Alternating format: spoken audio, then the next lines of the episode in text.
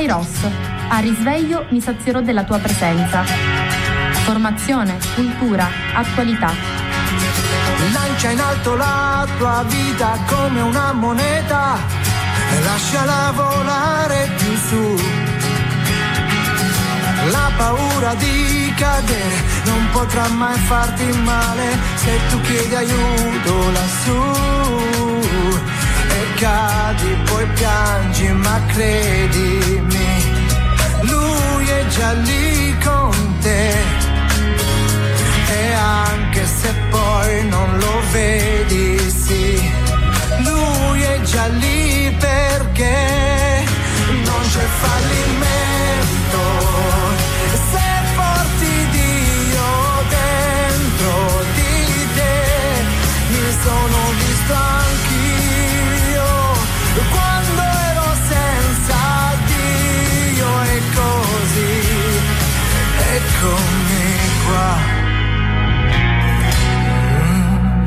Buongiorno a tutti da Antonella dai microfoni di Radio Gemini. Oggi martedì 26 gennaio. Ieri abbiamo celebrato la festa della conversione di San Paolo. In questi giorni abbiamo sentito a lungo parlare della settimana dell'unità dei cristiani, settimana di preghiera che si è conclusa ieri con grande solennità.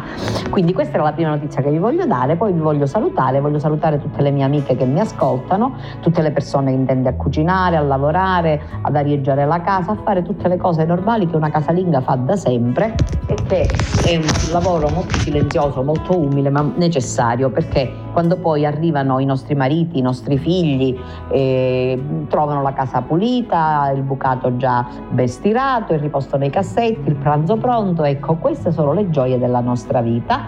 E nella vita esistono gioie di vario tipo, esiste il lavoro fuori di casa che è degno di rispetto e che è remunerato e quindi è molto importante, ma è degno di rispetto anche il lavoro della casalinga, se poi siamo casalinghe e lavoratrici il lavoro è doppio e quindi la fatica è doppia, lo stress è doppio e questo andrebbe pure considerato, però ecco davanti al Signore abbiamo grandissimi meriti anche abbiamo dei meriti nel tenere unita e salda la nostra famiglia, approntando ad ogni membro di essa tutto ciò che è necessario e fornendo grande affetto, perché le casalinghe, le mamme in generale, le casalinghe, le mamme, le donne in generale sono delle riserve di affetto che poi viene espresso in vari modi, nell'affetto familiare, nella solidarietà sul posto di lavoro, nella solidarietà con le amiche, nelle associazioni, ecco, questa è una cosa molto molto importante. Solidarietà è femminile, ricordiamocelo sempre. La fanno pure gli uomini, la, la, la mettono in pratica pure gli uomini, però è femminile come sostantivo. Attenzioniamola a questa cosa.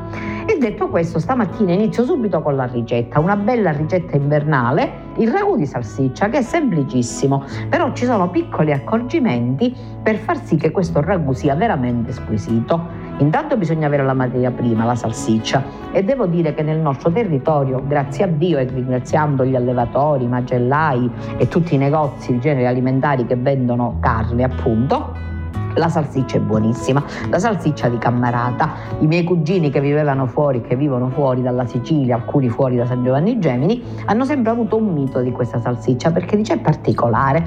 Allora ehm, dovete prendere delle, della salsiccia, tagliate i pezzi, io in genere calcolo due pezzi a persona, però se siete particolarmente, ci sono maschi che hanno un appetito piuttosto robusto, potete anche metterne di più. Questa salsiccia viene fatta rosolare senza olio ovviamente perché la salsiccia è già grassa di suo.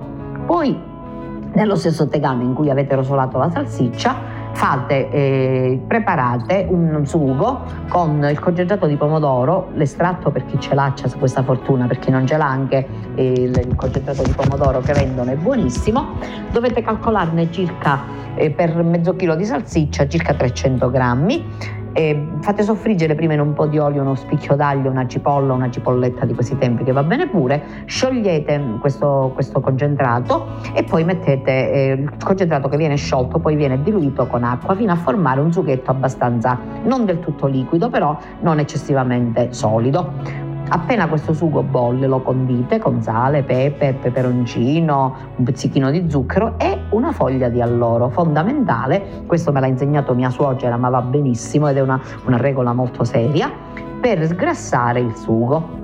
Inserite le salsicce e fate cuocere un'oretta, un'oretta e mezza, dipende dal vostro uso. Se il sugo lo volete piuttosto concentrato lo fate cuocere di più, dopodiché spegnete e servite ben caldo avendo cura di condire una pasta che può essere uno spaghetto un pochino consistente, quindi un numero 4, meglio ancora un bucatino, una lasagna, una pasta lunga. In ogni caso, spolverizzata con noscio ottimo canestrato locale e la salsiccia viene mangiata per secondo accompagnata da una bella insalata di finocchi per esempio o delle patatine fritte per una goduria totale. Detto questo andiamo avanti. Ecco e continuo con leggervi la biografia delle suore di Sant'Anna che trovo come già vi ho detto nel libro di Monsignor De Gregorio. Suor Maria Goretta Emma Mirti, figlia di Calogero e Vincenza Virga, nacque a San Giovanni Gemini nel febbraio 29. Entrò in religione nel 50, fece i primi voti nel 52, i voti perpetui nel 50. Ora, eh, il 52 sempre. Suor Goretta è stata presente a San Giovanni Gemini, è stata da Cireale, suora, è stata una suora molto in gamba. Io ho un ricordo bellissimo di questa suora che ovviamente è salita al cielo, ma che era una persona veramente in gamba, molto devota, molto zelante. Suor Marianna Carmela Lucia Miceli, figlia di Vincenzo e di Carmela Scrudato, nacque a San Giovanni Gemini nel luglio del 30, entrò in religione il 7 gennaio del 52, fece i voti triennali nell'agosto 54 e i sacri voti perpetui nel 10 agosto del 60, 60 scusatemi. È stata a Castronovo, ma è stata eh, ed è morta a Roma quest'anno. Suor Maria Clara Nazarena Sanzone, figlia di Francesco e di Nazarena Manetta, nacque in San Giovanni Gemini nel giugno del 31, entrò in religione nel 52, vestì il sacro abito nel 53, fece i voti triennali nell'agosto 55 e i sacri voti perpetui nel 61. È ancora viva, viene ogni anno, una persona squisita, stupenda, una suora di grande carisma e penso si trovi a Roma. Suor Maria Lidia Vincenza Manetta, figlia di Salvatore e di Vincenza Matraxia, nacque in San Giovanni Gemini nel febbraio 33, entrò in religione nel 52, vestì il sacro abito nel 53, fece i voti perpetui nel 55 e poi nei voti, i primi voti e i voti perpetui nel 61.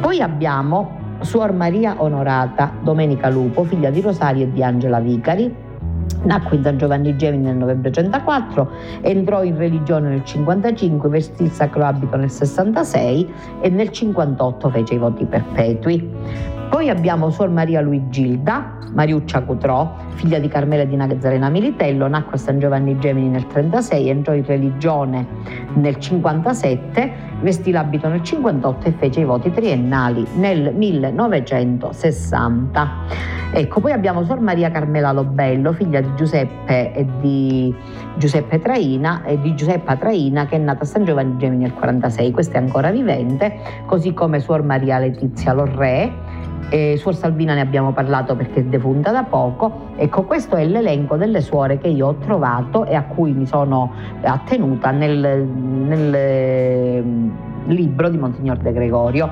Se ci fossero persone che hanno notizie di altre suore che, che io non ho nominato e che volessero fornirmele, poss- mi faranno cosa gradita, possono mandarmi un messaggio, possono contattarmi telefonicamente, sarò ben felice di parlare di queste suore. Ecco perché ho voluto fare questa panoramica delle suore di Sant'Anna, perché sono state molto importanti per San Giovanni Gemini, per la formazione delle giovani, come vi dicevo, sia attraverso la scuola di ricamo e di cucito, sia attraverso l'oratorio, sia attraverso l'asilo con, attraverso il quale hanno formato molte generazioni di San Giovannesi e qualche cammaratese pure.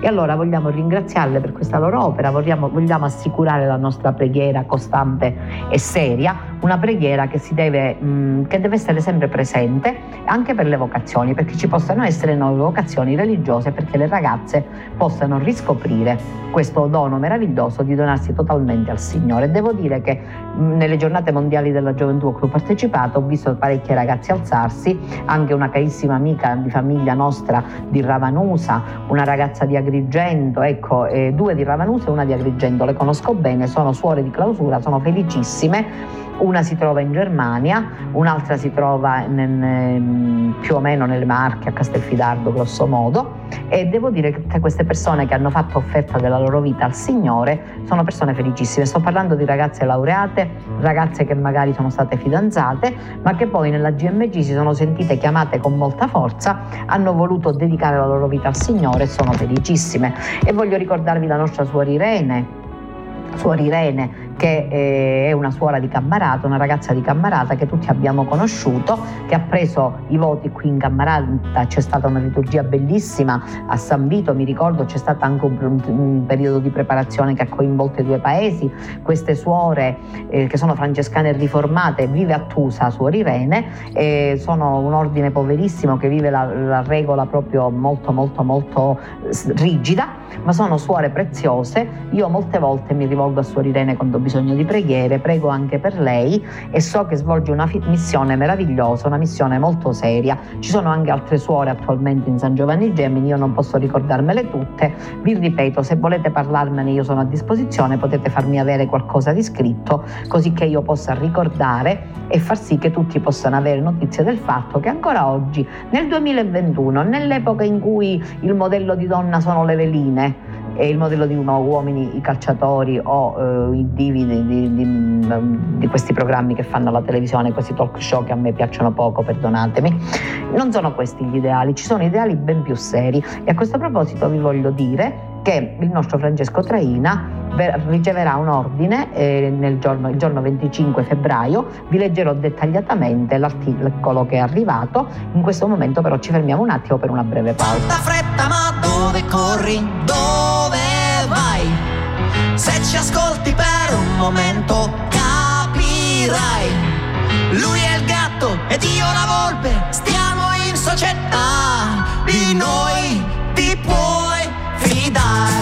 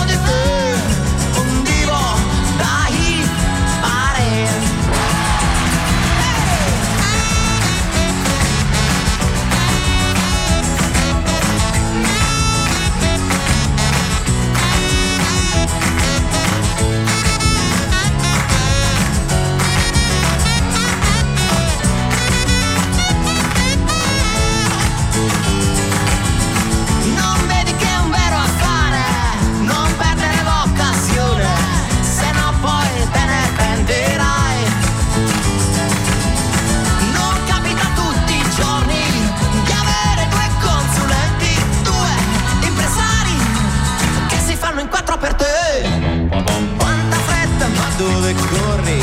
Dove vai? Che fortuna che hai avuto ad incontrare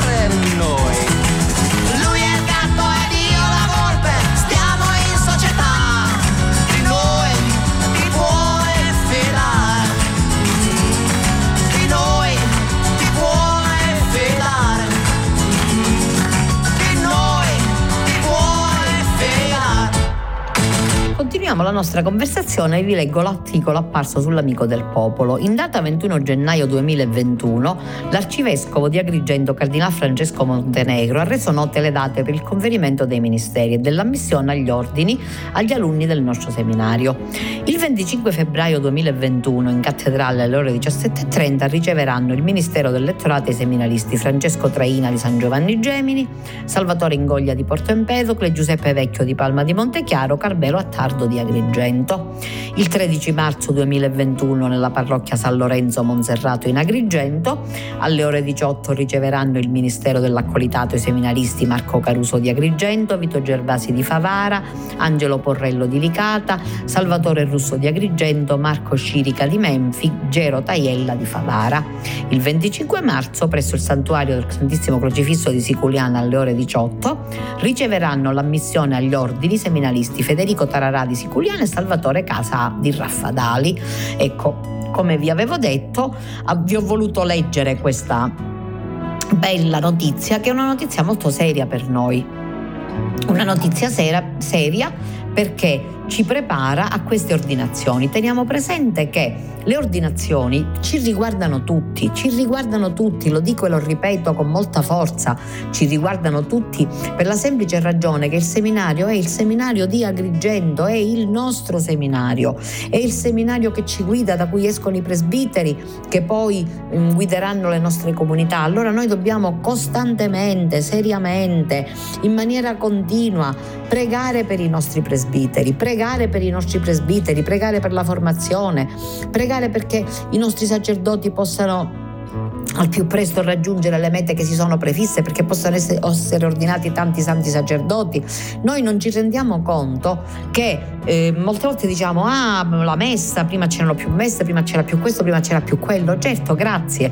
Prima si pregava per i seminaristi, prima i figli erano molti e si donavano gioiosamente i figli alla Chiesa, adesso un po' di meno, perché i figli sono pochi, perché la mentalità è cambiata, perché siamo diventati tutti molto laici. Allora io vi invito con molta forza a pregare seriamente per il nostro seminario seminario per il nostro Francesco eh, Traina ovviamente e per gli altri che ci sono, ehm, però una cosa molto importante è che noi ci concentriamo nella preghiera per le vocazioni.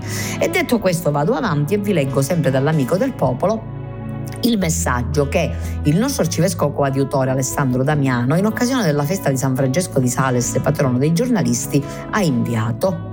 Carissimi tutti e tutte, che siete impegnati nel mondo della comunicazione al servizio della verità. Vi giunga il mio saluto e il mio abbraccio nella memoria di San Francesco di Sales, vostro patrono. A causa dell'emergenza sanitaria in corso, il tradizionale momento di fraternità e riflessione sul messaggio del Santo Padre per la giornata mondiale delle comunicazioni che mi rimetto pure, che mi ripropongo di leggere, è stato rimandato. Sarebbe stato bello ritrovarci insieme per considerare il ruolo centrale dei mass media e le sfide che anche questo tempo pandemico pone. Il 24 gennaio, festa del vostro patrono appunto San Francesco di Sales, viene reso pubblico il messaggio Vieni e vedi Giovanni 1,46 comunicare incontrando le persone come e dove sono, che Papa Francesco indirizza in occasione della 55esima giornata delle comunicazioni sociali che celebreremo il prossimo maggio. Sullo sfondo del testo ci sono le parole che l'Apostolo Filippo rivolge su Gesù a Natanaele, scettico sull'identità del maestro proveniente dal villaggio di Nazareth. L'obiezione di Filippo, vieni e vedi, è illuminante tanto per l'impegno di annunciare la gioia del Vangelo, quanto per il lavoro di raccontare le notizie. L'annuncio cristiano, come ricorda il comunicato della sala stampa vaticana, prima che di parole, è fatto di sguardi, testimonianze, esperienze, incontri, vicinanza, in una parola di vita. Anche il dovere di cronaca e la necessità dell'informazione nascono dall'incontro con la vita vera delle persone dall'incrocio degli sguardi, dalla condivisione delle gioie e dei dolori del mondo, dal desiderio di verità che alberga del cuore di ogni uomo. Il tempo della pandemia ci sta facendo prendere coscienza che la comunicazione in maniera immateriale, ma non per questo meno reale, permette di superare ogni distanziamento sociale imposto per contrastare i contagi, rende vicini, fa incontrare i volti e fa conoscere le storie della gente là dove vivono, lavorano, soffrono, lottano e sperano.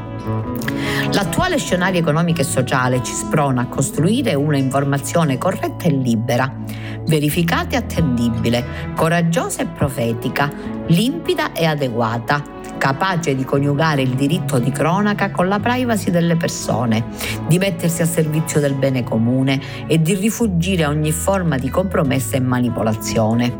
Informare in un tempo inedito e pieno di incertezze richiede un supplemento di impegno che, ne sono certo, non farete mancare al nostro territorio. Oggi più che mai il vostro lavoro aiuta il formarsi delle opinioni e delle coscienze, ma anche contribuisce a dare voce a quella platea di nuovi poveri che non hanno voce e sono vittime di disuguaglianza e indifferenza. So bene che la vostra professione in un settore, quello editoriale, che sta attraversando una crisi senza precedenti, è mortificata dalla precarietà lavorativa e dai compensi inadeguati.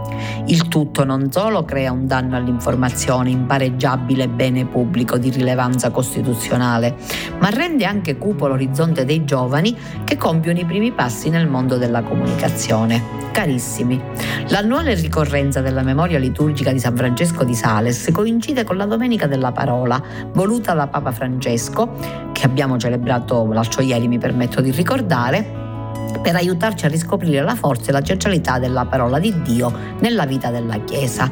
Mi piace pensare che la parola di Dio, al medesimo tempo dolce e amara, possa ispirare le vostre parole dette scritte. La comunicazione, ricordava Papa Francesco il 29 settembre 2019 ai giornalisti, in occasione del sessantesimo anniversario dell'UCSI, ha bisogno di parole vere in mezzo a tante parole vuote e in questo avete una grande responsabilità. Le vostre parole raccontano il mondo e lo modellano, i vostri racconti possono generare spazi di libertà o di schiavitù di responsabilità o di dipendenza dal potere, solo con l'uso di parole di pace, di giustizia, di solidarietà. Rese credibili da una testimonianza coerente si possono costruire società più giuste e solidali. Purtroppo però vale anche il contrario. Possiate dare, concludeva Papa Francesco, il vostro contributo per smascherare le parole false e distruttive. A nome della Chiesa Agrigentina, unitamente al Vescovo Francesco, desidero esprimere la gratitudine per il vostro impegno quotidiano a servizio del nostro territorio e della Chiesa Agrigentina. In attesa di incontrarvi personalmente, assicuro il mio ricordo nella preghiera per voi e per le vostre famiglie. Bellissimo questo messaggio che il nostro Vescovo Alessandro vescovo coadiutore, ci ha rivolto in, in occasione di questa giornata e voglio leggere pure il messaggio di Papa Francesco. Cari fratelli e sorelle, l'invito a venire a vedere che accompagna i primi emozionanti incontri di Gesù con i discepoli è anche il metodo di ogni autentica comunicazione umana per poter raccontare la verità della vita che si fa storia è necessario uscire dalla comoda presunzione del già saputo e mettersi in movimento, andare a vedere, stare con le persone, ascoltare, raccogliere le suggestioni della realtà che sempre ci sorprenderà in qualche suo aspetto. Apri con stupore gli occhi a ciò che vedrai e lascia le tue mani riempirsi della freschezza della linfa in modo che gli altri, quando ti leggeranno, toccheranno con mano il miracolo palpitante della vita. Consigliava, con, così consigliava il beato Manuello Zano Garrido ai suoi carri- colleghi giornalisti. Desidero quindi dedicare il messaggio quest'anno alla chiamata a venire a vedere, come suggerimento per ogni espressione comunicativa che voglia essere limpida limpida e onesta, nella redazione di un giornale come nel mondo del web, nella predicazione ordinaria della Chiesa come nella comunicazione politica e sociale. Vieni e vedi è il modo con cui la fede cristiana si è comunicata, a partire dai primi incontri sulle rive del fiume Giordano e del lago di Galilea. Pensiamo al grande tema dell'informazione. Voci attente lamentano da tempo il rischio di un appiattimento in giornali fotocopia o in notiziari tv e radio e siti web sostanzialmente uguali, dove il genere dell'inchiesta e del reportage perdono spazio e qualità a vantaggio di una informazione preconfezionata di palazzo autoreferenziale che sempre meno riesce a intercettare la verità delle cose e la vita concreta delle persone e non sa più cogliere nei fenomeni sociali più gravi né le energie positive che si sprigionano dalla base della società. La crisi dell'editoria rischia di portare a un'informazione costruita nelle redazioni, davanti al computer o ai terminali dell'agenzia sulle reti sociali senza mai uscire per strada senza più consumare le suole delle scarpe, senza incontrare persone per cercare storie o verificare dei visu certe situazioni. Se non ci apriamo all'incontro, rimaniamo spettatori esterni nonostante le innovazioni tecnologiche che hanno la capacità di metterci davanti a una realtà aumentata nella quale ci sembra di essere immersi. Ogni strumento è utile e prezioso solo se ci spinge ad andare a vedere cose che altrimenti non sapremmo, se mette in rete conoscenze che altrimenti non circolerebbero, se permette incontri che altrimenti non avverrebbero. Ai primi discepoli che vogliono conoscerlo dopo il battesimo nel fiume Giordano, Gesù risponde venite e vedrete, invitandoli ad abitare la relazione con lui. Oltre mezzo secolo dopo, quando Giovanni, molto anziano, redige il suo Vangelo, ricorda alcuni dettagli di cronaca che rivelano la sua presenza nel luogo e l'impatto che quell'esperienza ha avuto nella sua vita. Era circa l'ora decima, annota, cioè le 4 del pomeriggio. Il giorno dopo racconta ancora Giovanni, Filippo comunica a Natanaele l'incontro col Messia il suo amico è scettico. Da Nazareth può venire qualcosa di buono? Filippo non cerca di convincerlo con ragionamenti. Vieni e vedi, gli dice. Natanaele va e vede e da quel momento la sua vita cambia. La fede cristiana inizia così e si comunica così, con una conoscenza diretta, nata dall'esperienza non per sentito dire, non è più per i tuoi discorsi che noi crediamo, ma perché noi stessi abbiamo udito, dice la gente alla Samaritana dopo che Gesù si era fermato nel loro villaggio. Il vieni e vedi è il metodo più semplice semplice per conoscere una realtà e la verifica più onesta di ogni annuncio perché per conoscere bisogna incontrare, permettere che colui che ho di fronte mi parli, lasciare che la sua testimonianza mi raggiunga. Anche il giornalismo come racconto della, crea- della realtà richiede la capacità di andare laddove nessuno va, un muoversi, un desiderio di vedere, una curiosità, un'apertura, una passione. Dobbiamo dire grazie al coraggio e all'impegno di tanti professionisti giornalistici, operatori, montatori, registi, che spesso lavorano correndo grandi rischi.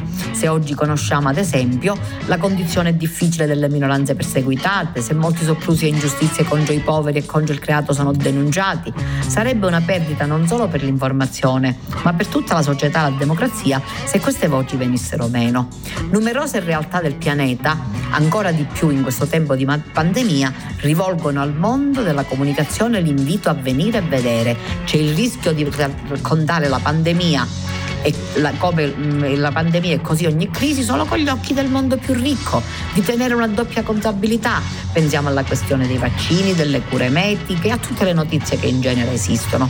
La rete con le sue innumerevoli espressioni sociali serve, può moltiplicare la capacità di racconto e di condivisione, tanti occhi più aperti sul mondo. E ci fermiamo un attimo per una piccola pausa.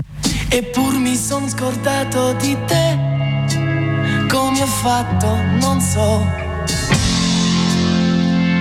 Una ragione vera non c'è, lei era bella, però. Un tuffo dove l'acqua è più blu, niente di più.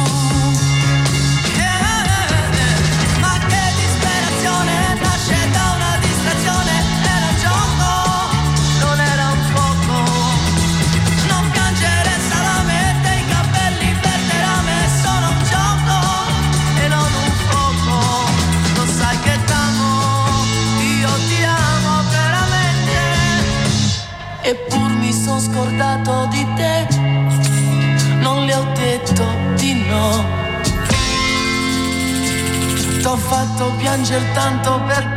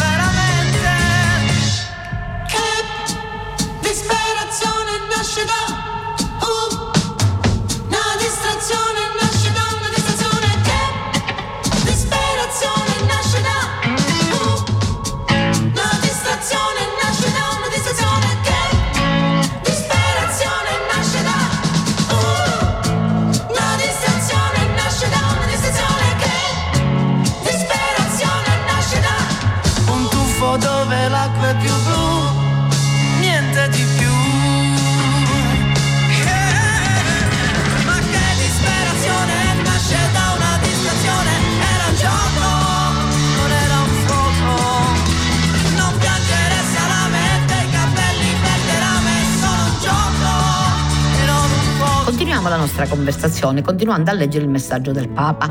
La rete con le sue innumerevoli espressioni social può moltiplicare la capacità di racconto e di condivisione. Tanti occhi più aperti sul mondo, un flusso continuo di immagini e testimonianze la tecnologia digitale ci dà la possibilità di un'informazione di prima mano e tempestiva, a volte molto utile. Pensiamo a certe emergenze in occasione delle quali le prime notizie e anche le prime comunicazioni di servizio alle popolazioni viaggiano proprio sul web. È uno strumento fondamentale, formidabile, che ci responsabilizza tutti come utenti e come fruitori. Potenzialmente tutti possiamo diventare testimoni di eventi che altrimenti sarebbero trascurati dai media tradizionali, dare un nostro contributo civile, fare emergere più storie anche positive. Grazie alla rete abbiamo la possibilità di raccontare ciò che vediamo, ciò che accade sotto i nostri occhi, di condividere testimonianze. Ma sono diventati evidenti a tutti ormai anche i rischi di una comunicazione social priva di verifiche. Abbiamo appreso già da tempo come le notizie e persino le immagini siano facilmente manipolabili per mille motivi, a volte anche solo per banale narcisismo. Tale consapevolezza critica spinge non a demonizzare lo strumento, ma a una maggiore capacità di discernimento e a un più maturo senso di responsabilità, sia quando si diffondono sia quando si ricevono contenuti. Tutti siamo responsabili della comunicazione che facciamo, delle informazioni che diamo, del controllo che insieme possiamo esercitare sulle nostre, su notizie false, smascherandole. Tutti siamo chiamati a essere testimoni della verità ad andare, vedere e condividere. Nella comunicazione nulla mai può completamente sostituire il vedere di persona. Alcune cose si possono imparare solo facendo un'esperienza. Non si comunica infatti solo con le parole, ma con gli occhi, con il tono della voce, con i gesti. La forte attrattiva di Gesù su chi lo incontrava dipendeva dalla verità della sua predicazione, ma l'efficacia di ciò che diceva era inscindibile dal suo sguardo, dai suoi atteggiamenti e persino dai suoi silenzi. I discepoli non solamente ascoltavano le sue parole, lo guardavano parlare, infatti in lui, il Logos incarnato, la parola si è fatta volto. Il Dio invisibile si è lasciato vedere, sentire e toccare, come scrive lo stesso Giovanni. La parola è efficace solo se si vede, solo se ti coinvolge in un'esperienza, in un dialogo. Per questo motivo il vieni e vedi era ed è essenziale. Pensiamo a quanta eloquenza vuota abbonda anche nel nostro tempo, in ogni ambito della vita pubblica, nel commercio come nella politica. Si parla all'infinito e non dir nulla. Le sue ragioni sono due chicchi di frumento in due staia di pula. Si deve cercare tutti i giorni di trovarli e quando si sono trovati non valgono la pena della ricerca. Le sversanti parole del drammaturgo inglese valgono anche per noi comunicatori cristiani. La buona novella del Vangelo si è diffusa nel mondo grazie a incontri da persona a persona, da cuore a cuore. Uomini e donne che hanno accettato lo stesso invito, vieni e vedi, sono rimaste colpite da un di più di umanità che traspariva nello sguardo, nella parola e nei gesti di persone che testimoniavano Gesù Cristo. Tutti gli strumenti sono importanti e quel grande comunicatore che si chiamava Paolo di Tarso si sarebbe certamente servito della posta elettronica e dei messaggi social, ma furono la sua fede, la sua speranza e la sua carità a impressionare i contemporanei che lo sentirono predicare ed ebbero la fortuna di passare del tempo con lui, di vederlo durante un'assemblea o in un colloquio individuale. Verificavano vedendolo in azione nei luoghi dove si trovava quanto vero e fruttuoso per la vita fosse l'annuncio di salvezza di cui era resa per grazia di Dio portatore.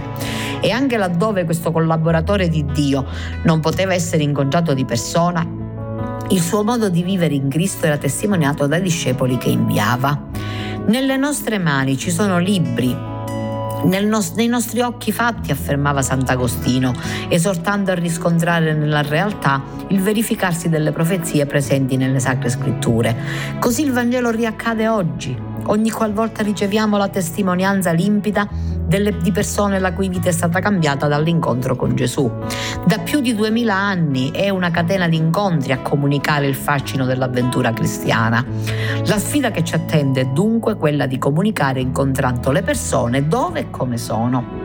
Signore, insegnaci a uscire da noi stessi e a incamminarci alla ricerca della verità. Insegnaci ad andare e vedere, insegnaci ad ascoltare, a non coltivare pregiudizi, a non trarre conclusioni affrettate, Insegnaci ad andare là dove nessuno vuole andare, a prenderci il tempo per capire, a porre attenzione all'essenziale e a non farci distrarre dal superfluo, a distinguere l'apparenza ingannevole della verità. Donaci la grazia di riconoscere le tue dimore nel mondo e l'onestà di raccontare ciò che abbiamo visto. Roma, San Giovanni Laterano, 23 gennaio 2021, vigilia della memoria di San Francesco di Sales, firmato Franciscus. Mi è sembrato essenziale, molto importante, leggere stamattina questi due bellissimi messaggi, quello del nostro arcivescovo coadiutore Don Alessandro e quello di Papa Francesco, perché la radio è un modo per arrivare alle persone la radio, anche le trasmissioni innocenti, quale può essere la mia, diffondono notizie. Allora qual è la cosa importante? La veridicità. Ecco, io la prima cosa che ho preso, e per questo ringrazio e saluto il mio direttore Francesco Lopresti, prima di iniziare il radio, è che qualsiasi notizia io debba dare, questa notizia deve essere prima di tutto verificate, nello stesso tempo devo citare la fonte da cui io prendo questa notizia. Ora questa è una cosa importantissima perché non ci possiamo sognare di sentire qualcosa e diffonderla immediatamente. Questo è tremendo, questo avviene purtroppo, avviene per radio, avviene su social, avviene anche attraverso la televisione che a volte si danno notizie non fondate, anche se i giornalisti hanno l'etica professionale e conoscono perfettamente le regole. E poi c'è la mania dello scoop, c'è il protagonismo, ci sono le notizie mirate perché la stessa notizia si può dare in modo diverso suscitando una reazione diversa in chi l'ascolta. Allora vai e vedi significa sii sincero, sii concreto, vai, eh, logora le suole delle tue scarpe, compi fatica, non ti fidare soltanto di ciò che viene detto. E a questo proposito mi permetto di aggiungere una breve nota che riguarda internet. Molti di noi sono su Facebook, su Twitter, su tutti questi canali, su questi social eh, questi social eh, che usiamo, questi mezzi di comunicazione, queste amicizie virtuali, chiamiamole così. È cosa buona perché si può comunicare con persone lontane, si possono avere molti amici. Però la cosa importante è stare attenti a quello che scriviamo, perché ciò che scriviamo, specialmente se non è vero, se detto in modo da apparire fazioso, può anche portare disturbo, può anche arrecare danni e fare del male. Allora io invito tutti con molta serietà, con molta umiltà e con molta coerenza a rileggersi questo messaggio del Papa, lo trovate dovunque, basta cliccare messaggio del Papa per la giornata delle comunicazioni o per la festa di San Francesco di Sales e anche il messaggio dell'Arcivescovo che trovate nel sito della diocesi dell'Arcivescovo coadiutore a ripetere la preghiera e ad essere onesti perché non possiamo scrivere tutto quello che ci passa per la testa, non possiamo prendere di mira una persona, una situazione, un uomo politico e scrivere, scrivere, scrivere anche usando delle volgarità tremende. E chiudo questo ricordando che abbiamo anche dei doveri e se facciamo informazione, se parliamo attraverso la radio, se scriviamo, dobbiamo avere la coscienza di ciò che abbiamo scritto. E vi leggo qualcosa che mi ha fatto molto soffrire Leggo da avvenire, penso che tutti abbiate sentito parlare della vicenda, di, della vicenda di Antonella, la bambina morta a Palermo. Scrive Maurizio Patriciello, TikTok, Antonella, figlia di tutti, diciamo ai nostri bimbi che la loro vita è preziosa. Era analfabeta papà, non faceva che ripetermi, studia ragazzo mio, è terribile non sapere leggere e scrivere. Era analfabeta ma intelligente e onesto. Sapeva bene che nessuno può dare quello che non ha. A letto lo ricordo solo di sera, quando sfinito dalla stanchezza andava a riposare, mai di mattina. Come posso pretendere dai miei figli che pass- facciano il proprio dovere se non gli do l'esempio? Diceva. Non fumava papà. Si risparmiano danari e salute, rispondeva agli amici fumatori. Non era un santo papà. Aveva i suoi difetti, ha fatto i suoi errori. Era convinto però che agli errori non bisognava dare troppa pubblicità. Ipocrisia? No. Cosciente dei propri limiti. Non voleva però che pesassero sui figli. Combatté e soffrì la guerra papà. Partì con suo fratello, ritornò da solo. Anni di fame, di fatica, stenti mai di rassegnazione. Mi ritrovo a pensare a lui, ai libri che grazie alle sue fatiche ho potuto leggere, alle esperienze fatte, alle persone incontrate, ai bambini. Ecco i bambini. Il cuore sanguina al ricordo della piccola Antonella morta a dieci anni giocando su TikTok, all'interno della propria casa, sotto gli occhi dei genitori, cui va il nostro abbraccio più affettuoso. Una tragedia immane, un dramma che ci chiama in causa tutti. Guai a noi se dovessimo oggi gettare solo sulle spalle dei genitori la pesantissima croce del processo educativo. Guai a noi se tentassimo di lavarcene le mani. E toccato a loro sarebbe potuto capitare a noi. La piccola Antonella è figlia di tutti. Allora, senza cedere al pessimismo o peggio al suo scanzonato contrario, cioè all'indifferenza, troviamo il coraggio di guardarci negli occhi. Il problema vero, grande quando un iceberg, è che ai poveri genitori di questo nostro tempo è stata imposta una vera e propria rapina, è stata loro tolta la possibilità di incidere davvero sull'educazione dei loro figli, dimenticando che, come scriveva Wittstein, seppure tutte le possibili domande della scienza ricevessero una risposta, i problemi della nostra vita non sarebbero neppure sfiorati. I bambini ci pongono domande vere, alle quali occorre dare risposte con parole e con esempi, occorre smetterla di credere alla favola che il nuovo, solo perché nuovo, sia migliore del vecchio. Un dipinto di Leonardo non ha niente da invidiare a quello di Picasso. I versi di Dante non andranno mai in prescrizione, occorre invece fare ricorso all'antica, nobile, difficile, efficacissima arte del discernimento per indirizzare i nostri bambini verso il bello, il vero, il bene, ricordando che hanno bisogno di modelli. Perciò abbia il coraggio di alzare la mano chi in casa, magari a tavola, non si è assentato per catapultarsi sul telefonino che squilla. Si mette in piedi chi non si è trovato a telefonare o a chattare mentre era alla guida della propria auto. Certamente occorrono leggi che regolano tutto. Su questo non ci piove, ma nessuno si illude che moltiplicare le, si illuda che moltiplicare le leggi basterà evitare drammi come quello di Antonella. Il mondo ha bisogno di persone serie, responsabili, capaci, se non di amare, almeno di rispettare il prossimo. Il carcere per il reo non riporterà in vita chi la vita perse per sua stoltezza. Ripetiamolo ai nostri figli che hanno a disposizione una sola vita, bellissima, ma anche tanto fragile. Insegniamo loro le antiche virtù della prudenza, della pazienza, del procedere lentamente. I bambini ci guardano, ma cosa vedono? Guardiamoci un attimo con i loro occhi. Abbiamo il dovere di non confonderli, di non lasciarli soli, di custodire la loro innocenza e le loro vite. Scriveva Emmanuel Mounier, l'insetto che si mimetizza sul ramo per farsi dimenticare nell'immobilità del vegetale è l'immagine dell'uomo che si rintana nel conformismo, per non dover rendere conto di sé oppure si abbandona alle idee comuni per non affrontare gli uomini e i fatti. Non si tratta di mimetizzarci, di ripetere a pappagallo tesi inventate per interessi economici, politici o altro. Si tratta di amare a dismisura i nostri figli e la nostra gioventù e se per amarli occorre rinunciare anche al riposo e al pranzo, lo facciamo volentieri. Il loro amore ci ripagherà di tutto.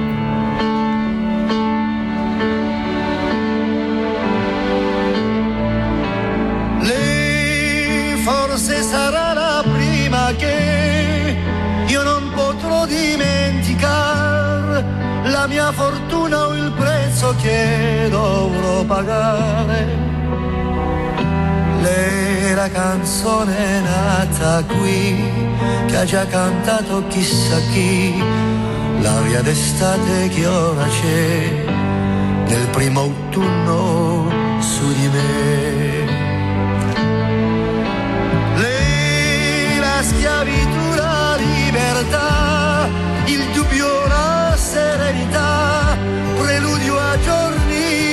luminosi oppure bui. Lei sarà lo specchio dove io rifletterò progetti e idee, il fine ultimo che avrò da ora in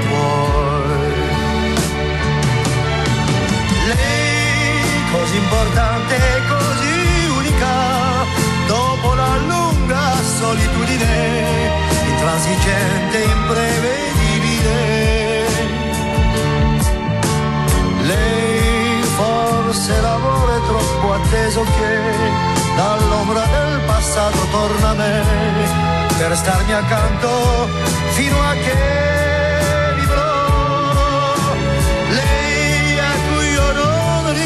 vincerei, sopravvivendo accanto a lei, ad avversità. Lei e lacrime da cui prendono forma i sogni miei. Ovunque vada arriverei a passo a passo accanto a lei.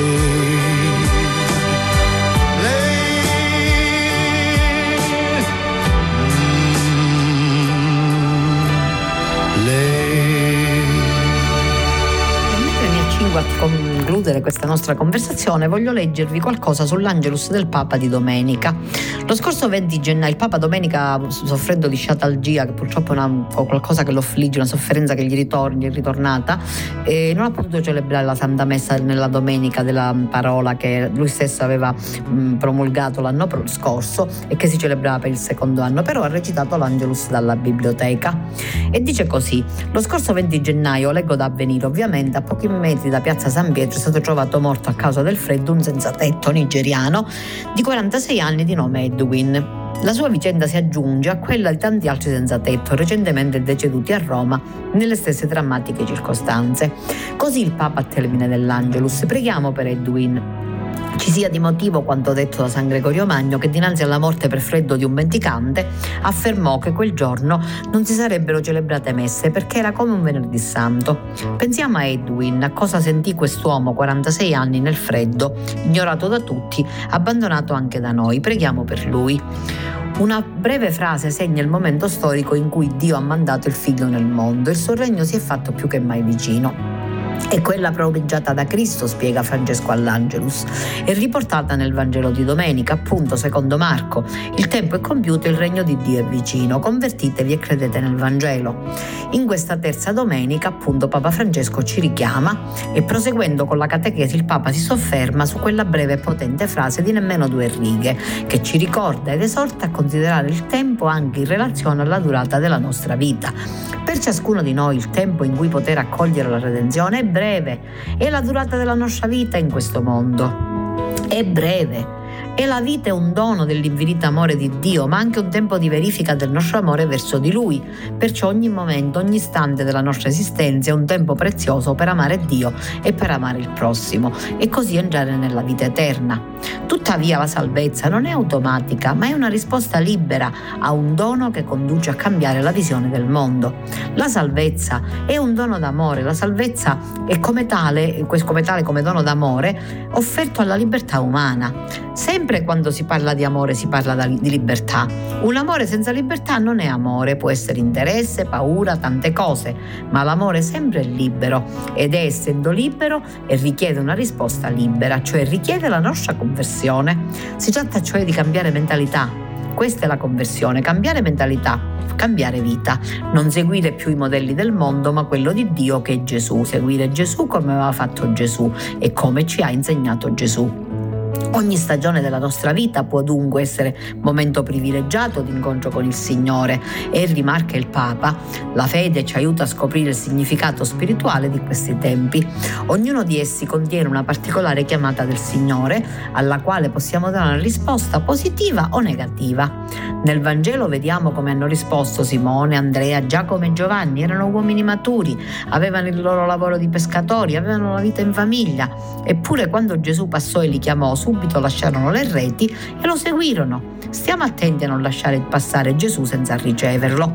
Come più volte ci ricorda il Papa, la mentalità di Dio è lontana e opposta a quella del mondo. Abbracciare il messaggio di Gesù e accettare il dono della salvezza significa dunque rifiutare l'inganno e la violenza. Il peccato sopra di tutto il peccato della mondalità che come l'aria pervade tutto, ha portato nel mondo una mentalità che tende all'affermazione di se stessi contro gli altri e anche contro Dio. E per questo scopo non esita la mentalità del peccato, la mentalità dell'inganno, a usare l'inganno e la violenza. L'inganno e la violenza. Vediamo cosa succede con l'inganno e la violenza. Cupidigia, voglia di potere, non di servizio, guerre, sfruttamento della gente. Questa è la mentalità dell'inganno che certamente ha la sua origine nel padre dell'inganno, il grande bugiardo, il diavolo. Lui è il padre della menzogna, così lo definì Gesù. Infine Francesco impartisce la benedizione confidando nell'intercessione della Vergine Maria, perché ci aiuti a vivere ogni giorno, ogni momento come tempo di salvezza, vigilando di non lasciare passare Gesù senza riceverlo. Al termine della catechesi il Papa dedica una riflessione a questa domenica dedicata alla parola di Dio, ricordando che uno dei grandi doni del nostro tempo è la riscoperta della Sacra Scrittura, nella vita della Chiesa a tutti i livelli, Francesco cita San Girolamo, il quale affermava che chi ignora la scrittura ignora Cristo e il percorso è anche inverso perché prosegue Francesco, è Gesù Cristo, verbo fatto carne, morto e risorto, che ci apre la mente alla comprensione delle scritture. Il suo grazie e incoraggiamento va poi alle parrocchie per il loro impegno costante ad educare all'ascolto della parola di Dio. L'invito è a tenere il Vangelo sempre con noi. Ha detto testualmente, mi ripeto ancora una volta, portate sempre con voi un piccolo Vangelo in pasca, nella borsa, per poterlo leggere durante la giornata, almeno tre o quattro versetti. Francesco ha concluso poi invitando alla preghiera per l'unità dei cristiani perché domenica si sono svolti i vespri solenni nella Basilica di San Paolo fuori le mura e lunedì la solenne celebrazione che il Papa non ha potuto presiedere proprio a conclusione di questa settimana molto importante. E detto questo mi avvio ai saluti, vi do appuntamento a venerdì alla stessa ora alle 10 alle 17 in replica, vi invito ad ascoltare domani mercoledì alle 10 la bella trasmissione della nostra cara amica Ilia Tagliareni che legge la Divina Commedia e questo mi sembra molto molto importante in questo anno in cui ricorda il settecentesimo anniversario della morte di Dante, riportare riscoprire un pochettino la Divina Commedia. Non è difficile, è molto bella da ascoltare. Grazie Ila per questo bel servizio che rendi alla nostra comunità. Un saluto, un grazie e un a risentirci a venerdì da Antonella da Radio Gemini. Kairos, a risveglio mi sazierò della tua presenza. Formazione, cultura, attualità Lancia in alto la tua vita come una moneta e lasciala volare più su. La paura di cadere non potrà mai farti male se tu chiedi aiuto lassù. E cadi, poi piangi, ma credimi, lui è già lì con te anche se poi non lo vedi, sì, lui è già lì perché non c'è fallimento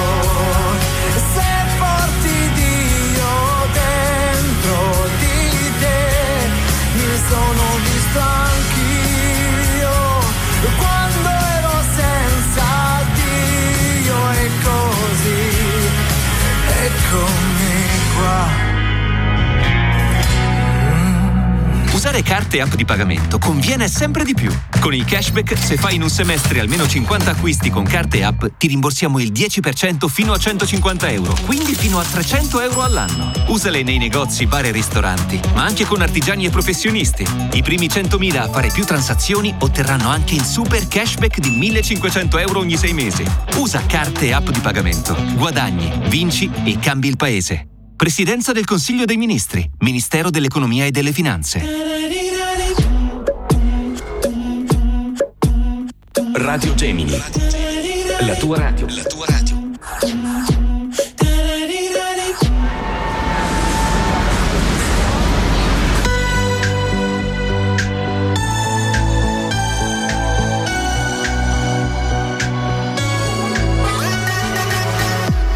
È la notte che viene va i colori della città, sotto il cielo che caldo fa. Sulle macchine cantiamo già, fino all'alba. Energia, elettricità nell'aria.